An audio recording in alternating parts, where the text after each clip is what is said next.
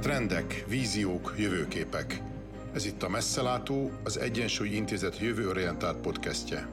Beszélgetések a jövőről és a jövő Magyarországáról. Szeretettel köszöntjük a hallgatókat, ez itt a Messzelátó, az Egyensúly Intézet jövőorientált podcastja. Én Boda Tímá vagyok, az Egyensúly Intézet kommunikációs vezetője, beszélgető társam pedig Kozák Ákos, az Egyensúly Csoport stratégiai igazgatója. A mai vendégünk pedig Urbán László, közgazdász, bankszakember, nem utolsó sorban az Egyensúly Intézet tanácsadó testületének tagja. Nagyon színes életútján volt országgyűlési képviselő, gazdaságpolitikus, dolgozott a jegybankban, kereskedelmi bankokban, világbankban, és oktatott számtalan egyetemen Magyarországon és külföldön. Nagy szeretettel köszöntünk téged. Köszönöm a meghívást. Örömmel Tegeződni fogunk, ezt a hallgatók kedvéért mondjuk el, mert találkoztunk már többször, és ismerjük egymást. Ákos, vágjunk bele. Köszönöm szépen. Lacinak is szeretném megköszönni, hogy befáradt hozzánk. Az első kérdésem az, bár itt messzelátó és jövőorientált podcastról van szó, de mégiscsak azért a, egy kicsit a, a közelmúltra is jelennel foglalkozik. Úgy szól a kérdésem, hogy feltételezve és elfogadva, hogy a beszélgetésnek nem a politikai korszakok elemzése a tárgya, az érdekelne, hogy az elmúlt 10-15 évet, tehát nem feltétlenül választási ciklusokban gondolkodva, elmúlt 10-15 évet milyen gazdaságpolitikai szakaszokra lehet szerinted bontani, illetve hogyha a eladást tartasz egyetemi diákoknak ezekről az évekről 2025-ben, tehát kellő távolságban, akkor miképpen jellemezni ezt az élet, ezt a korszakot?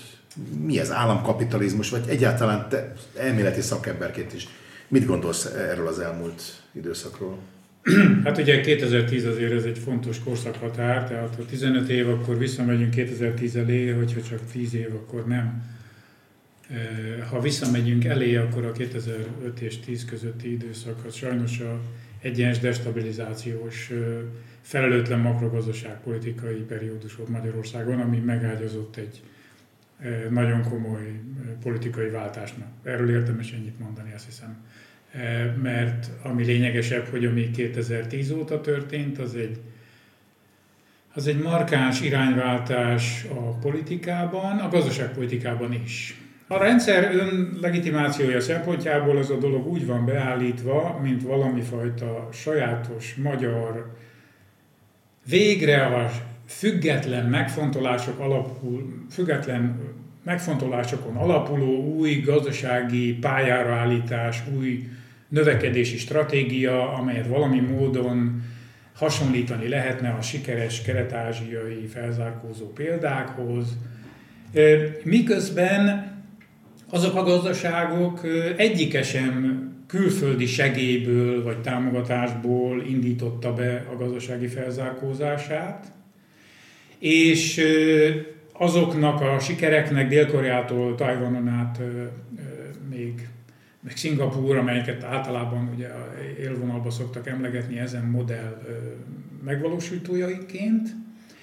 Ezeknek a döntő húzóereje a növekedésnek az, az exportképes nemzeti nagyvállalatok voltak. Na most a uh-huh. Magyarországon sajnos pont ez a komponens teljesen hiányzik. Tehát van az OTP, a MOL, a Richter, meg nem tudom, talán még a Trigánit, amelyek egyike sem ebbe a periódusban jött létre, különösebben a terjeszkedését sem segítette a magyar állam, inkább őket is fejősteginnek tekinti, ahol lehet, és inkább kivon belőlük uh-huh. pénzt, mint tett volna hozzá. De egyébként ezen kívül meg egyetlen egy versenyképes, nemzetközileg számon tartott vállalat se jött létre. Na most így módon ez a modell, ez egy, ez egy egészen más, tehát ezzel össze nem vethető, és ezért sem egy tartós, sikeres felzárkózási pályának nem tekinthető, Aha. sem valami különleges alternatívájának a egyéb sikeres, a közepes jövedelem csapdájából kitörni képes országnak. De ugyanakkor beleilleszkedik abba a közép-kelet-európai csoportnak a elmúlt tíz éves fejlődésébe, amely szintén ugyanezen Európai Uniós támogatások által fűtötten képes volt relatíve az Európai Unió átlagához képest egy kis felzárkózást le, megvalósítani. Némi szórás ezen országok között van, tehát Észtország, Csehország mm, azért jobban fejlődött, mint mondjuk Magyarország, és Bulgária és Románia, amely messzebbről indult, bár relatíve fejlődött annyit, de még mindig mögöttünk van. De a közös ezekben az országgazdaságokban, hogy döntően az Európai Uniós támogatás vezérelte őket, némi nemzeti színezékkel, de ilyen, ilyen nemzeti színezék Magyarországon az nem olyasmi volt, amely ehhez a növekedési potenciálhoz hozzáadott volna, hanem valószínűleg inkább elvett belőle. Ezen a ponton is, de úgy egyébként is nekünk egy ilyen fontos fontos momentum, hogy a legutolsó szakpolitikánk, ami megjelent, a magyar gazdaság dinamizálásáról szól, aminek egy nagyon lényeges eleme, momentum, a mondás, a kijelentése, hogy az államnak, ha van, akkor milyen szerepe van, éppen azoknak a mi nemzetközi bajnokoknak hívjuk, a nemzetközi bajnokok kinövesztésének, a támogatásának, amik aztán képesek lesznek valóban a nemzetközi porondon is versenyképesen működni. Mert láttuk, látjuk azt, hogy ez való, ebből a szempontból eddig mi nem teljesítettünk csillagos ötösre. Hogy látod, hogy mit tud tenni az állam azért, hogy ez megváltozzon, és a bizonyítványba egy fényesebb érdemjegy kerüljön az elkövetkező időszakban. Egyetértek a mm, kötet az anyag azon üzenetével, hogy a sikeres gazdaság fejlődési pálya és a sikeres gazdasági stratégia egyik fontos eleme vagy bizonyítéka az, hogyha vannak ilyen úgynevezett nemzeti bajnokok, olyan nagy cégek, amelyek képesek nemzetközileg is versenyképesen teljesíteni és terjeszkedni is akár, tehát egy komolyabb nemzetközi céghálóvá tudnak válni.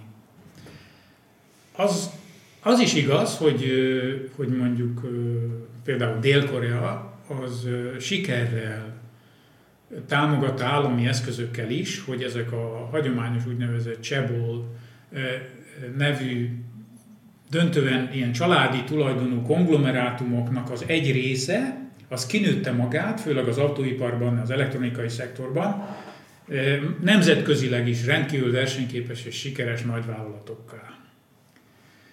De abban nem vagyok biztos, hogy ez azt is jelenti, hogy bármelyik állam, amelyik azt tűzi ki célul, hogy a saját gazdaságát egy sikeres növekedési pályára állítsa, azt úgy teheti meg, vagy úgy kellene, hogy ennek szerves tartozéka kellene, hogy legyen, hogy kiválasszon valami hazai céget, valami magántulajdonút, és azt mondja neki, hogy már én minden eszközzel támogatlak téged, tehát támogatom, hogy te innováljál, támogatom, hogy a hazai piacon te egy kísérletezzél, és akár drágábban add el a termékeidet, megvédelek a importtól, és az lesz a feladatod, hogy akkor te kilépjél a nemzetközi porondra majd néhány év múlva, és addig meg, ha veszteségeid vannak, akkor ezeket támogatom. Mert ez a modell például Franciaországban se sikerült, ki emlékszik ma már a Thomson nevű elektronikai cégre, amelyet a franciák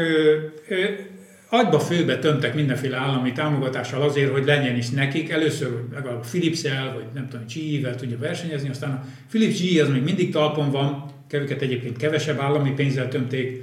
A Thomson meg előbb-utóbb kimúlt, mert akármennyi állami pénzt raktak bele, mégsem tudott nemzetközileg versenyképes lenni. A Nokia sem azért lett nemzetközileg versenyképes és sikeres, mert állami pénzzel támogatták, majd később e, szintén nem azért lett persze, tér, nem azért veszített teret sem, mert az állam nem támogatta tovább, vagy mert az állam támogatta tovább, hanem azért, mert rossz stratégiát folytatott, lemaradt valahogy az innovációs folyamatban egy idő után. Ezzel csak azt akarom mondani, hogy ez lehetnek olyan jelöltek, jelöltek egy gazdaságban cégek, és ugye Orbán Krisztián szokta mondani, hogy a, a Kinoin, meg talán a Medicor, meg, tehát lehetett volna még egy pár magyar cég, amely hogyha legalább valami fajta véd, nem, nem, nem eladjuk bagóért, hanem valami védettséget biztosítunk számukra a belső piacon, akkor összeszedvén mag, és egy olyan menedzsmentet találunk, meg megfelelő érdekeltséget adunk neki, aki ezt látta volna benne az érdekeltségét, hogy ezt kifejlesz és nemzetközi szinten versenyképesé tegye, akkor lehetett volna még néhány ilyen nemzetközi bajnok cégünk, és lehet, hogy ilyennek a csírái még mindig itt-ott előfordulhatnak, de azért ahhoz, hogy egy gazdaság sikeresen felzárkózon, nem feltétlenül szerves és döntő része ez, ráadásul nagyon-nagyon sokat lehet ezzel hibázni. A dél se sikerült minden támogatott állami vállalatból nemzetközi szintű versenyképeset csinálni. Más országok is voltak, ahol a támogatások inkább csak lustaságra ösztönözték a cégeket. De mondjuk az igaz, hogy ami nálunk zajlik ebben az ügyben, az úgynevezett nemzeti tőke támogatásában, amely nem más, mint lényegében állami pénzszivattyúkra települő és erre szakosodó és ebben az egyetlen dologban versenyképes cégek vagy szereplőknek a támogatása, akik azután is, hogy nagy összegű állami támogatást kaptak nagy megrendelésekkel, a továbbiakban is csak újabb állami támogatásokra, állami költségvetési szubvenciókra, állami bevételekre, állami megrendelésekre tudnak szakosodni, és semmifajta nemzetközi versenyről való kilépés még csak a célkitűzések között sem szerepel, na az gyökeresen ellentéte annak, amire szükség van, az biztos. De azt mondanám, hogy a nemzeti bajnokoknak a kiválasztása, a támogatása, a, a, a növekesztése és annak a segítése, ez egy nagyon kényes, folyamat, amelynek nincsen sikerre ítélve, sehol sincsen sikerre ítélve, nagyon kockázatos, ezért mindig más eszközökre is kell támaszkodni. Az állam annyi mindent csinálhat azért, hogy a gazdaságának a szereplői versenyképesek legyenek, és főleg annyi mindent csinálhat azért, hogy ezt aláássa, és elvegye a kedvüket a versengéstől, hogy óriási szerepe van annak, hogy az állam mit csinál, milyen területen, hogyan szabályoz, de a sikert Semmilyen állami szabályozás nem tudja garantálni, azt csak ezek a motivált, vállalkozóképes, versenyorientált magánszereplők tudják garantálni, amelyeket elő is lehet segíteni, de hogyha ezek a szereplők eleven nem olyanok, hogy erre törekednek, nincs bennük az ambíció, a hozzáértés, a vállalati kultúra, csak minden más, ami kell hozzá, akkor akármekkor állami támogatásból se lesznek nemzetközi versenyképes szereplők, és így módon nemzeti bajnokok is csak a hazai ugaron lesznek. És olyan bajnokra meg nem sok szüksége van egy gazdaságnak se, amely csak abban tud jeleskedni, hogy a saját állami támogatásait szívja le. És amikor azt mondod, hogy ö, azt nem tudom, hogy megkérdőjelezed a, a, a támogatását a vállalatoknak, de, de, de, de többször említetted már az innovációt. Igen azt, azt hogyan, hogyan lehet serkenteni? Te hogyan serkentenéd? Na ez az. A, a Bocsánat, én e, pont, pont, pont, pont ezzel akartam pontosítani Igen. a beszélgetést, vagyis hogy lehet, hogy félrevezető terminológiáig nem pontos támogatásról beszélni, állami támogatásról beszélni, mert azt gondolnánk, hogy akkor itt tényleges dotáció történik. Közben én azt gondolom, hogy állami támogatásnak tekinthető az, tehát az állam beavatkozásának tekinthető az, hogy, hogyha egy megfelelő közeget teremt ahhoz, akár például közvetve az innováció támogatásával, hogy, hogy valóban kinőjenek, és makrogazdasági szempontból is jelentős szerepet tegyenek szert nemzetközi bajnokok. Így van. Tehát ezt kellene elérni, de ez, tehát amikor a innováció támogatása, így ez a két szó egymás mellett szerepel, akkor én már bezenkedem egy kicsikét. Tehát, mert hogy nem támogatni kell, hanem tehát ott van például a, a DARPA, az amerikai ö, hadügyi fejlesztéseket ö, serkentő ö, ö, állami cég. Az például már 15 évvel ezelőtt, sőt lehet, hogy már 20 évvel ezelőtt elkezdte, ö, hogy ö, egyetemeknek, illetve ilyen magánfejlesztő csoportoknak versenyt kírt ki arról, hogy, hogy önvezető járművet fejlesztenek, kezdetben csak egészen ilyen barkács módszerekkel, ahol az első feladat az az volt, hogy egy, egy, egy sivatagi ismeretlen terepen menjen a dolog, nem tudom én, az a gép teljesen önállóan, mit tudom én, három kilométert, vagy öt kilométert. Aztán ahogyan a, a és ebben a versenyben, ezt onnan tudom, mert a fiam, amikor Amerikában a Carnegie Mellonra járt, akkor ő is egy ilyen csapattagjaként részt beneveztek erre a versenyre. És de aztán ebből nőtt ki több év után az egész önvezető autó dolog, de nem úgy, hogy a DARPA kiválasztott volna egy céget, nem is céget bízott meg vele, hanem innovációs csoportokat. Uh-huh. Nem ő választotta ki az elején, hogy ki az, aki az önvezető okat fejleszteni fogja, hanem kiírt egy versenyt, utána ezt elbírálták, és nem csak az első kapott valami díjat, hanem a többedikek is. Később emelték a tétet és a célkitűzést. Nyilván, aki előbbre járt korábban a, a, a versenyben, annak volt némi előnye, de a többi is benevezhetett. És azok a csoportok, amelyek így módon először kezdetben egyébként voltak olyanok, amelyek ilyen mechanikus érzékelőkkel, meg kamerákkal próbálkoztak, de voltak olyanok, amelyek már akkor ilyen számítógépes adatfeldolgozással, ilyen olyan visszacsatolásokat építettek be, ami aztán később gépi tanulásként a valódi motorja lett ennek a fajta önvezetésnek, de hogy, hogy milyen úton induljanak egyáltalán el, hogy, hogy melyik lesz a relatíve, hogy, hogy, hogy melyik lesz az, amelyik utána csinál egy magáncéget, és valami egészen más irányba fogja hasznosítani azt, amit megcsinált, ezt nem jelölték ki. Igen. De mostan, tehát igen. ilyenfajta fejlesztés, ahol az állam valamilyen célt fogalmaz meg, de azt nem haveri alapon dönti el, hogy ki lesz a nyertes, nem a, kiválasztani akarja a nyertest, hanem a feladatotnak a teljesítmény alapján rangsorol, de aztán a, a célt egyre ambiciózusabbá téve segíti azt, hogy az, a, a, ezeket a bizonyos célokat minél hatékonyabban elérő ö, csapatok gondolkodása, technológiai fejlesztése zajoljon, amely aztán később valószínűleg már teljesen önjáróan majd kitalálja, hogy mi az ő saját ö, részpiaca, ahol ezt a tudást, ezt a technológiát, amit ő kialakított, érvényesíteni tudja. Na és ez az, ami a legfontosabb, és ami hiányzik, és sajnos ennek a tévútja, ez a magyar startup világban is már meglátszik. Mert Magyarországon ugye a, a, a, az állam, tehát elindultak ilyen az új technológiát alkalmazni kívánó vagy próbálkozó cégek piaci alapon. Ez nagyon helyes és nagyon jó. Erre megjelent az állam, állami kocká, úgynevezett kockázati tőkealapok, de ez is már egy kicsit önellentmondás, mert mert nem volt tőkehiány ebben a szektorban korábban sem, magántőkét olyasmire, ami ígéretes lehet találni, de oké, okay, ez volt a feltevés, de az a baj, hogy a állami cégek azzal tűnnek ki, hogy mivel nekik puha pénzeket helyeznek ki ebben a szektorban, muszáj találni valakit, akinek kihelyezhetik. Erre, létrejött a saját másik oldali megfelelőjük, a főállású startup vállalkozók, akik állami pénzekre pályáznak, akik a, jönnek valami ötlettel, erre állami pénzt lenyúlnak, piaci értékesítési lehetőségük sose volt, egy-két-három év alatt felélik a támogatás összegét, kiderül, kínálnak egy újabb ötlettel, egy újabb pályázattal, megint felélik hmm. ennek pár évig ennek az őkének a lehet. Ebből soha életképes dolog ki nem jön. Mert azok, akik állami puha pénzre támaszkodnak, annál sose fontos, hogy a termékét végül valódi piacon tényleg el tudja adni, vagy nem. Hogy lesz-e olyan, aki ezért fizet, hát ott a puha pénz meg lehet abból élni, akkor miért? Na most így módon a hazai startup világ egyébként élesen ketté válik, szerencsére, mert azt jelenti, hogy van egy egészséges szektor, amely arra az ambíciója, hogy a piacon tartja, találja meg a életképességét, a, a keresletét, azokat, akik megveszik a termékét, és ebből lehet valami. Ezeknek viszont nincs szükségük az állami befektetőkre, mert magánbefektető is szívesen ad ezért. Tehát nagyon óvatosnak kell azzal lenni, hogy az állam nagyon sok mindent tud segíteni a piacnak azzal, hogyha stabil jogrendszer, stabil szabályozórendszer, stabil pénzt, egy csomó dolgot meg tud teremteni, sőt, más nem tudja megteremteni, ez elő, előfeltétele annak, hogy egy jó működő piacgazdaság legyen.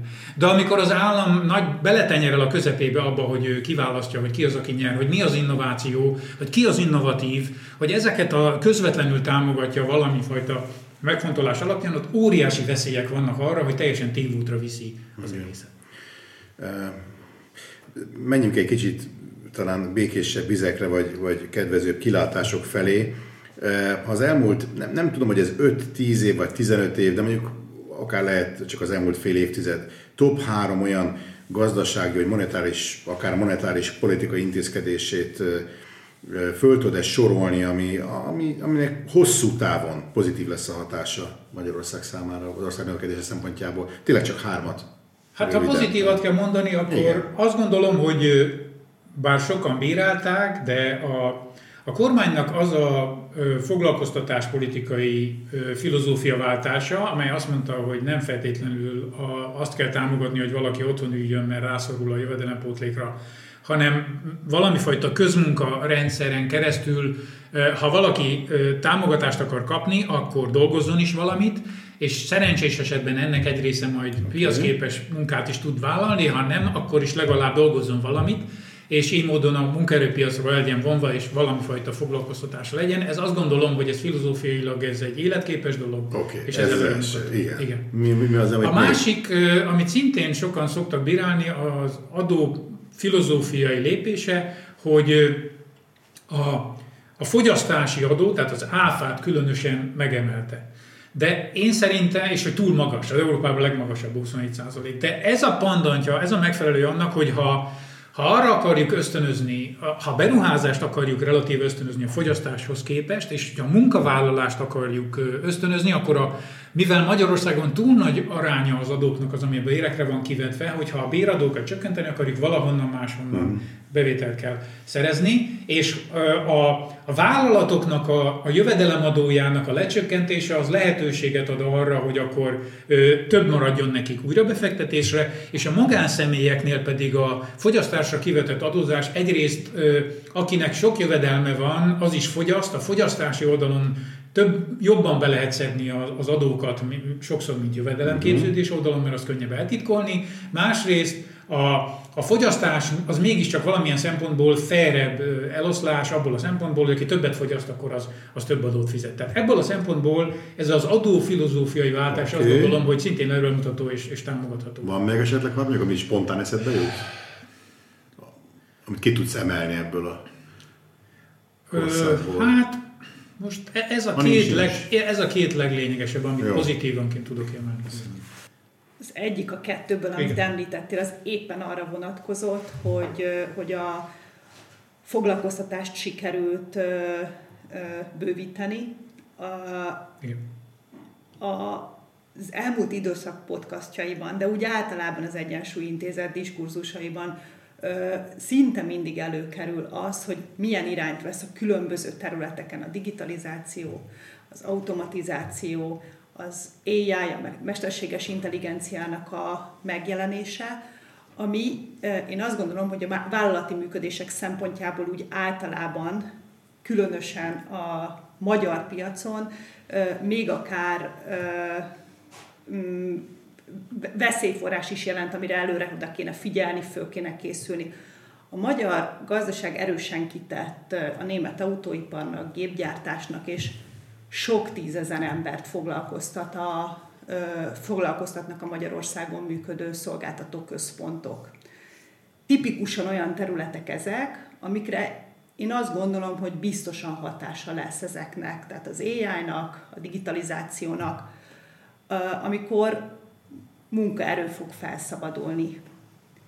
Mit kezdjünk velük, hogy tudunk fölkészülni, hogy tudunk jó választ adni arra, hogy a munkanélküliség ne nőjön ismét.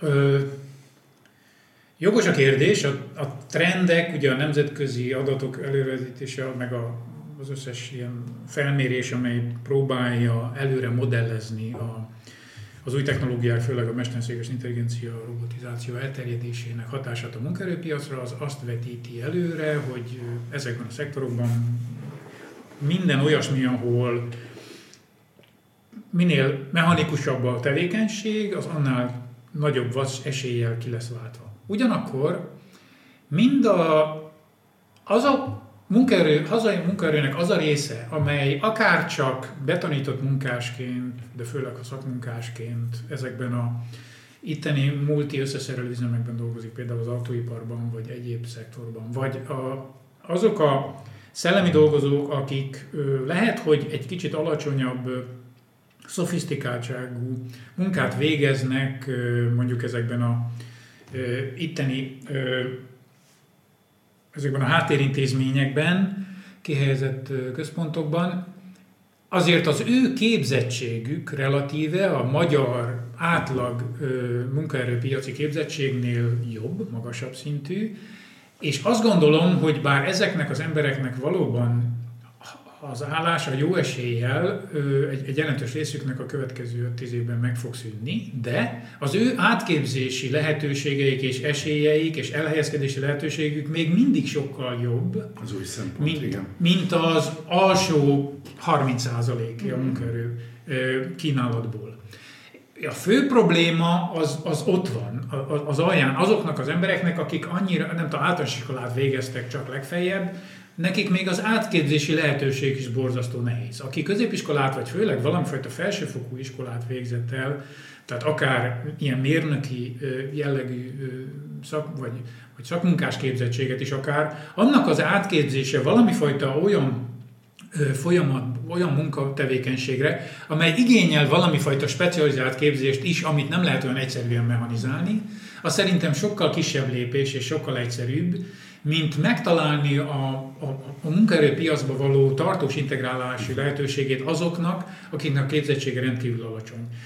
Ez nem fog olyan könnyedén menni valóban, mert aki hozzászokott, hogy magyar viszonyok között a saját iskolai végzettségéhez képest, nem tudom én, lényegesen jobban keres az átlagnál, és hirtelen elveszíti az állását, az nem biztos, hogy egyből könnyedén majd be fog ülni valami fajta átképző tanfolyamra, ráadásul az átképző tanfolyamok egy jelentős része az nem is igazán hatékony arra, hogy ő utána könnyedén tudjon foglalkozni, tehát hogy könnyedén állást találjon magának, de talán a, lesznek olyan cégek, tehát a, miközben alakul a, a, a mesterséges intelligencia alkalmaz, a gépi tanulás és a robotizáció, újabb cégek is jönnek létre, amelyeknek meg a saját tevékenységhez lesz szükség majd szakmunkásokra, vagy olyan emberekre, aki lehet, hogy pont nem kész még, azt nem tudja csinálni, ami neki kell, de az alapképzettsége alapján könnyebben lehet megtanítani rá. Én abban bízom, hogy nem annyira ö, állami, vagy akár ilyen állami támogatásból működő átképző tanfolyamok azok, amelyek sikeresen képezik át az embereket, mert ha belegondolunk, amennyi számítástechnikai képzés, meg nyelvi képzés már támogattunk állami pénzből, a, hát annak nagyon kevés dolgot tudunk felmutatni, mint ami az output oldalán, hogy az körülbelül annyira nem hatékony, mint a magyar általános közoktatás is általában. De amikor célzottan valamilyen munkára kell valakinek megtanulnia valamit, tehát egy csomó ember önerőből megtanulta azt, hogy a, a Google platformon hogyan lehet reklámozni valami fajta terméket, mert volt valaki, aki megfizette, és ez egy applikációt kellett annak a, a, az alkalmazás, annak a használatát megtanulni, az sokkal egyszerűbb, mint beülni valami alapfajta szintű tanfolyamra, nem látja, hogy ez mikor lesz bármilyen módon hasznos. Tehát ez is olyasmi, azt hiszem, ahol a, az állam segíthet ugyan, de nem biztos, hogy az állam ezt a feladatot, ezt a finom hangulást olyan hatékonyan meg tudja csinálni, mint a magánpiaci szereplők, ahol, akiknél összekötődik az, hogy én átképzek valakit, és utána majd alkalmazni tudom. Tehát úgy képezem át, hogy azt tudjam is alkalmazni valamire. Kiutottunk, kiukadtunk, bocsánat, egy olyan, egy olyan pontra, amire szintén általában kiukadunk, vagyis az oktatás. Nem kell, hogy belemenjünk ebbe, mert, mert rettetes távlatokat, igen, rettetes távlatokat nyit, de nagyon, nagyon érdekes kérdés. Utolsó kérdés csokrunk az, az a következőképpen szól, amikor bemutattuk a gazdaságpolitikával kapcsolatos szakpolitikai javaslatcsomagunkat márciusban, ott a meghívott vendégünk Orbán Krisztián azt mondta, fontos lenne megtalálni a nemzeti minimumokat, azokat a konszenzális pontokat, közös érdekeket, amelyek nem egy választási ciklushoz kötődnek, azokon átnyúlnak, átívelnek, és csak hosszú távra épít, épít és ezekre, ezekre építhetnénk hosszú távú jövőnket. Látunk-e, látsz-e olyan modelleket, mintákat, jó gyakorlatokat, ahol létezik ilyen, és amin egyébként elvezethet a gazdasági növekedésre is. Tehát, tehát, tehát tudsz-e akár térségeket vagy országokat mondani, amelyek fölismerték és követték ezt? Igen, hát ilyen országok vannak elsősorban, ugye a skandináv országok jutnak az mhm. embernek az eszében legjobb példaként, ugye a, és ö, első körben voltak a sikeres skandináv országok, de még jobb példa valószínűleg a finnek meg az észtek, akiknél a nemzeti konszenzust egyszerűen a, az orosz hatalom közelsége okozta. Ez az, ami miatt a finnek már a Ugye a semlegességüket 45 után is képesek voltak megőrizni, az észtek pedig, amikor felszabadultak, a, kiszakadtak a, a Szovjetunióból, azóta nyilván első számú céljuk az, hogy, hogy a nyugatba integrálódjanak és Oroszországtól védettséget kapjanak. Na most ezzel szemben Magyarországon nekünk egy pont ellentétes hagyományunk van, ez a kuruc-labancos hagyomány, ahol a kurucos halomány az abból áll, hogy, hogy mi önállóak, függetlenek vagyunk, mink nekünk aztán nem mondják meg, hogy mi merre haladunk, és mi azért is nemzetiek akarunk lenni, és nekünk saját elintünk van, és saját utunk van, és ezzel szemben valami fajta, van egy másik, a, amit a kuruc nép megfontolásból labancnak számít, de úgy egyébként meg, a, hogy az a helyünk, hogy megtaláljuk, a, beintegrálódjunk a nyugatba, mi hagyományosan nyugatnak a része vagyunk, amikor ennek a útja eljön, akkor ezt használjuk ki, valóban azért, mert soha nem lehet tudni, hogy mikor ö, lép fel ez a ö, fenyegetettség újra esetleg, de ugyanez ö, a más országokban is valószínűleg van ilyen, ezeknek nem tudom ennyire a történelmét, de az biztos, hogy, hogy sokkal szerencsésebb helyzetben lennénk, hogyha ha a Nyugat-Európába való integráció az egy ilyen nemzeti konszenzusos alap lehetne, de sajnos az utóbbi 11 évben kormányon lévő erő az ezt nem így tekinti, hanem valahogyan a nyugattal szemben léptennyomon igazolni akarja a különállás fontosságát, ez jelentős részben persze csak annak az igazolására szolgál, hogy ne szóljanak bele abba, hogy a, belül ezt az erőforrásokat hogyan osztja el, és hogyan teremti meg a saját kiválasztott elitjét. De ilyen alapon, mivel ez így van, e, ez lenne a fundament, tehát ez a, ez a legalább előfeltétele annak, hogy egy országban ilyen fajta konszenzus lehessen. Minden ország, amely elindult valami fajta ilyen állami fejlesztéspolitika által vezérelt sikeres felzárkózás útján Japántól Németországon át Oroszország Igen. akkor, amikor ezt a periódust járta, az mind volt egy ilyen konszenzus. Na most Magyarországon nincs ilyen. Értem.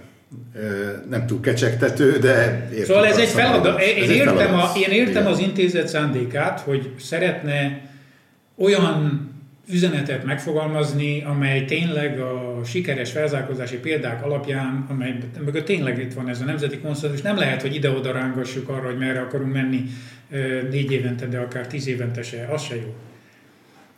De az meg lehet a mi konszenzusunk, hogy ezt nem adjuk föl. Hogy ezt nem adjuk föl. Ke- keres, az intézet ne adja föl, keresse a komponenseit, amelyek mégis igen. kijelölnek. Igen, azokat a sarokpontokat megpróbáljuk. Igen. Én köszönöm szépen, azt hiszem már csak egyetlen egy kérdésünk van a jövőre vonatkozólag.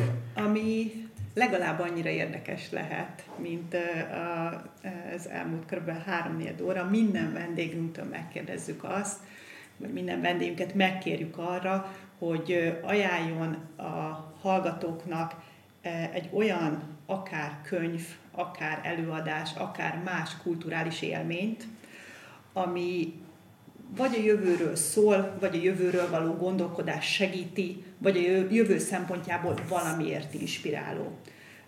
Ajánlj nekünk kérlek te is egy ilyet. Hát a jövőről gondolkodván azt gondolom, hogy a Hariri könyvei, a Harari könyvei azok főleg a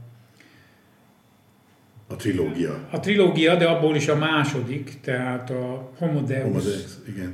amely az emberiség előtt álló legfontosabb kihívásokkal foglalkozott. Azt gondolom, hogy az az, amely meghatározóan veti föl, hogy a következő két-három évtizedben mi az emberiség előtt álló legfontosabb kihívások, beleértve a a fundamentális egzisztenciális veszélyeket, tehát hogy például akár a nukleáris háború veszély, hogy elpusztítjuk magunkat, az, az még mindig nem szűnt meg, odáig, hogy a, hogy a mesterséges intelligencia alkalmazások milyen pozitív lehetőségeket tartalmaznak, és milyen veszélyekkel fenyegetnek szintén.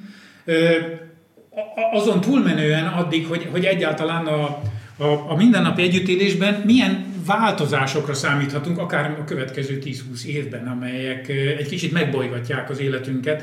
Tehát ha, ha egy ilyen, ö, ilyen gyűjteményt keresek, amely, amely például az én gondolkodásomat ö, ö, elég jelentősen befolyásolta, akkor, akkor azt mondanám, hogy a, hogy a harmadik trilógiának a második könyve különösen, a harmadik, harmadik az, az szerintem az nincs igazán még ott, az megpróbáltam még konkrétabb dolgokról beszélni, de az nincs annyira kiérlelve és megfontolva. Részben ez nehéz is, hiszen minél konkrétabb sikra akarunk itt menni, annál több részletkérdést kell figyelembe venni, és annál jobban kell érteni hozzá, de én ezt javaslom. Köszönjük szépen, és a beszélgetést Én is köszönöm szépen. Köszönjük szépen.